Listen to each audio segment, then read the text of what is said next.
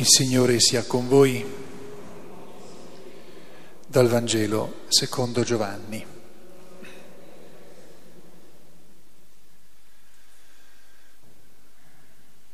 Gesù si manifestò di nuovo ai discepoli sul mare di Tiberiade e si manifestò così.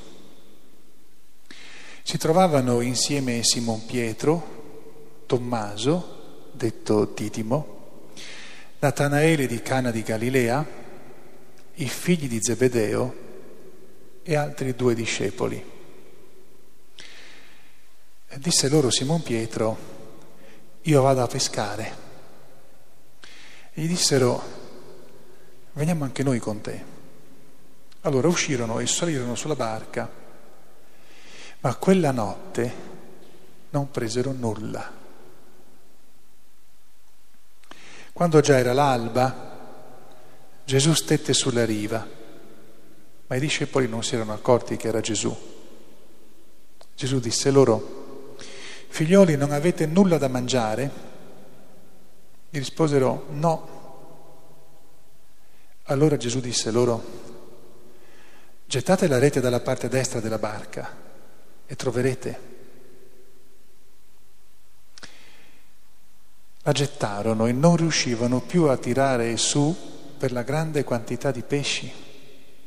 Allora quel discepolo che Gesù amava disse a Pietro, è il Signore.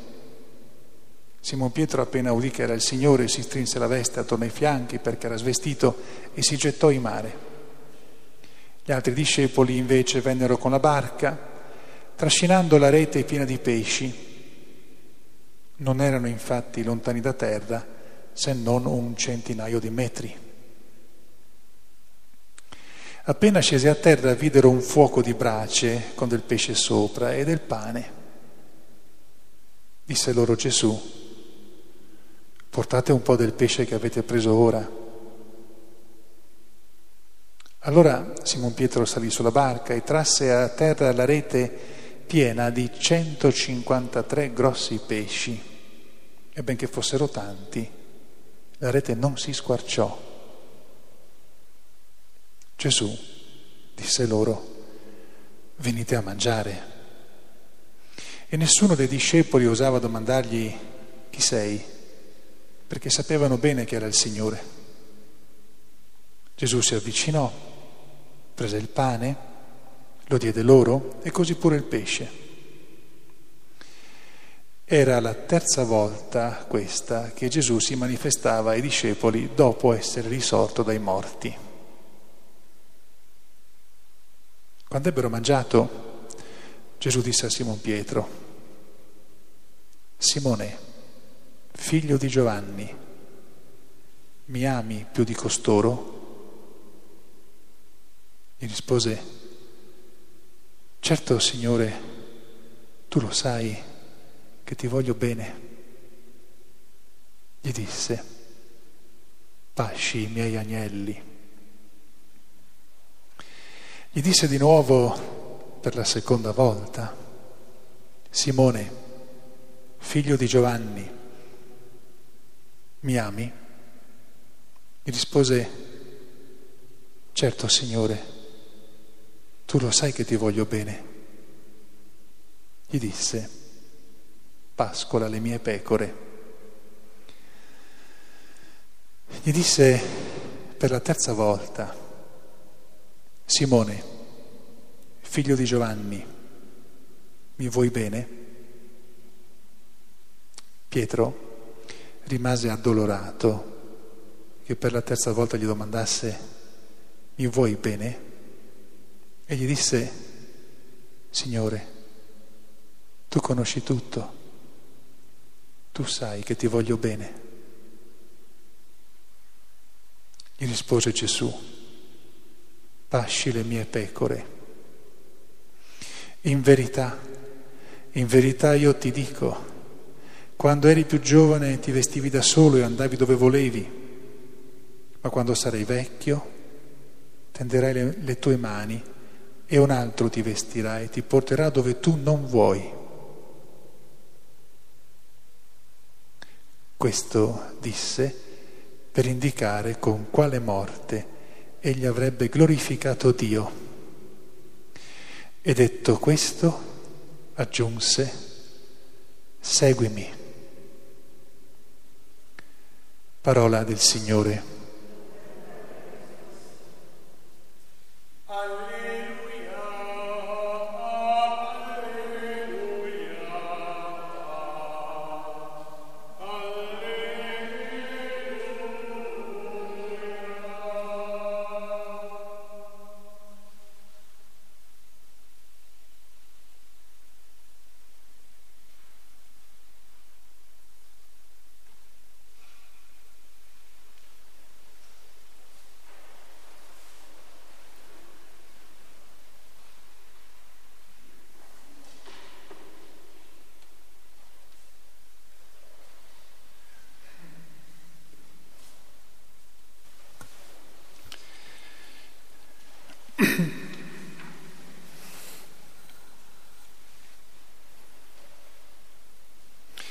Sia lodato Gesù Cristo. Domenica, sabato scorso, scusate, sabato scorso vi avevo richiamato al fatto che sul libro, anzi sui tre libri, avevo scritto abbondantemente sul Vangelo di domenica scorsa, di sabato scorso, e oggi vi dico che sul Vangelo di oggi, nel libro che sta lì sul tavolo, ho scritto abbondantemente e siccome ce l'avete tutti e chi non ce l'ha deve prendere almeno tre copie per eh, penitenza, lì avete tutti i segreti svelati di questo brano di Vangelo. Questo brano di Vangelo ha diversi, diciamo, segreti o se volete ha diversi impicci che hanno impicciato gli studiosi degli ultimi secoli, ma anche i primi grandi commentatori, i primi padri della, della Chiesa. È un eh, Vangelo davvero molto particolare, anche perché si vede chiaramente che se voi leggete il, il eh, capitolo eh, precedente, quello 20, sembra che il eh, Vangelo finisca. Poi lo stesso che lo ha, che lo ha scritto sulla testimonianza dell'Apostolo fondamentale, come sente la necessità di aggiungere un altro pezzo e ridice altre cose molto importanti. E è un Vangelo con il quale Gesù, che aveva promesso a Pietro di renderlo capo non dittatore nel senso negativo, non tiranno nel senso negativo, non despota nel senso negativo, ma capo reale, eh, come dire, eh, vicario di lui, capo, eh, sugli altri apostoli e discepoli per portare, per sviluppare la Chiesa nel mondo e portare gli uomini alla salvezza, non dunque costituito una sorta di sovrano assoluto che fa tutto quello che vuole, quando vuole, come vuole e perché vuole, ma uno, un capo che portasse Gesù Cristo, con l'aiuto degli apostoli, degli altri discepoli, al mondo. E gliel'aveva promesso questo in una, in una pesca miracolosa, sempre sul lago di Galilea. Poi l'aveva scelti dodici, insieme con, eh, con lui aveva dato a loro piano piano dei poteri, la sera di Pasqua affida a loro il potere di togliere i peccati, eh, diciamo di decidere se toglierli o no.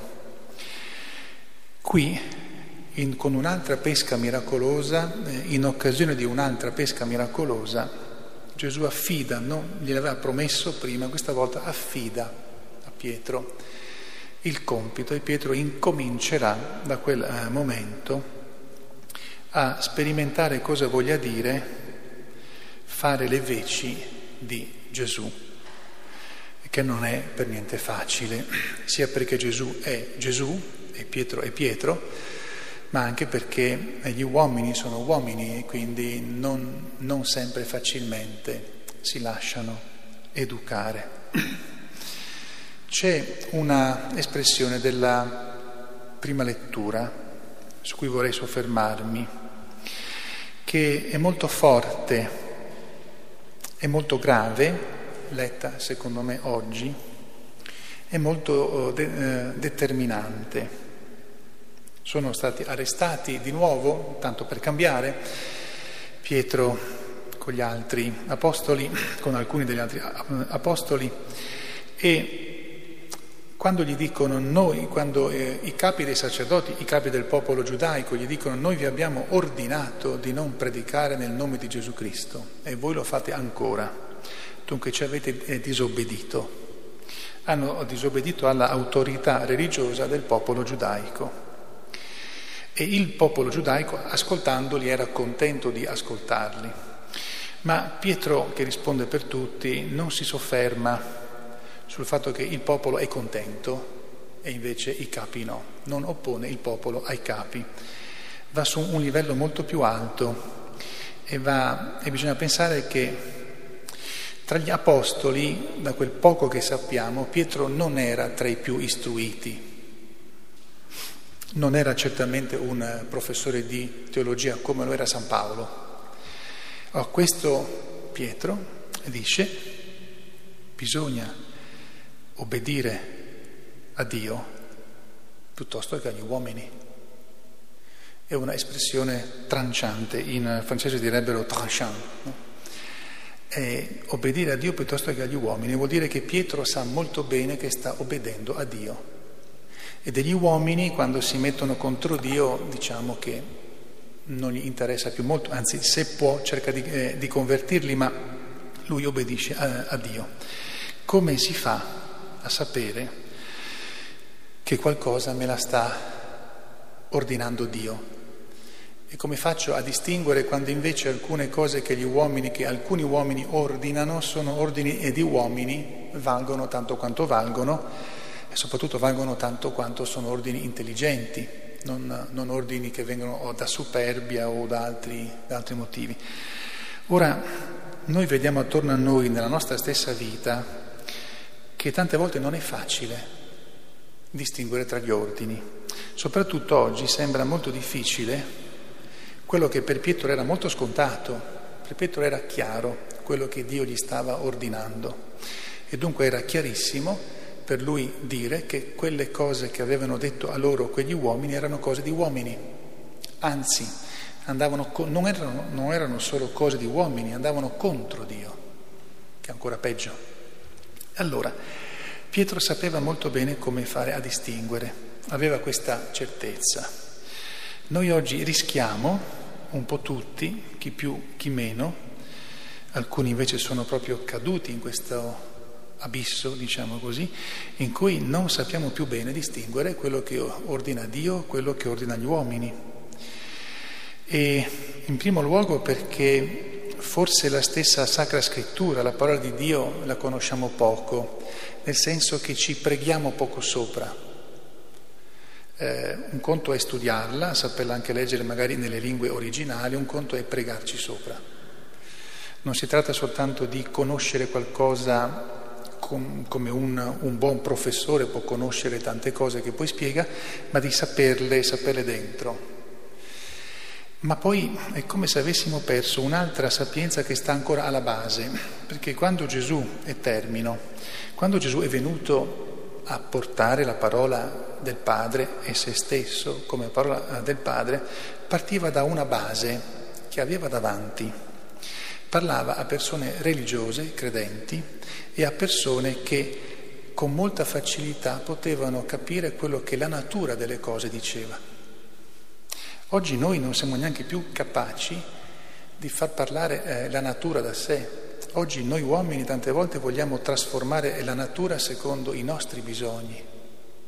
Pensate a tutto quello che si fa, che tentano di fare ormai da molti anni, tutte queste manipolazioni particolari.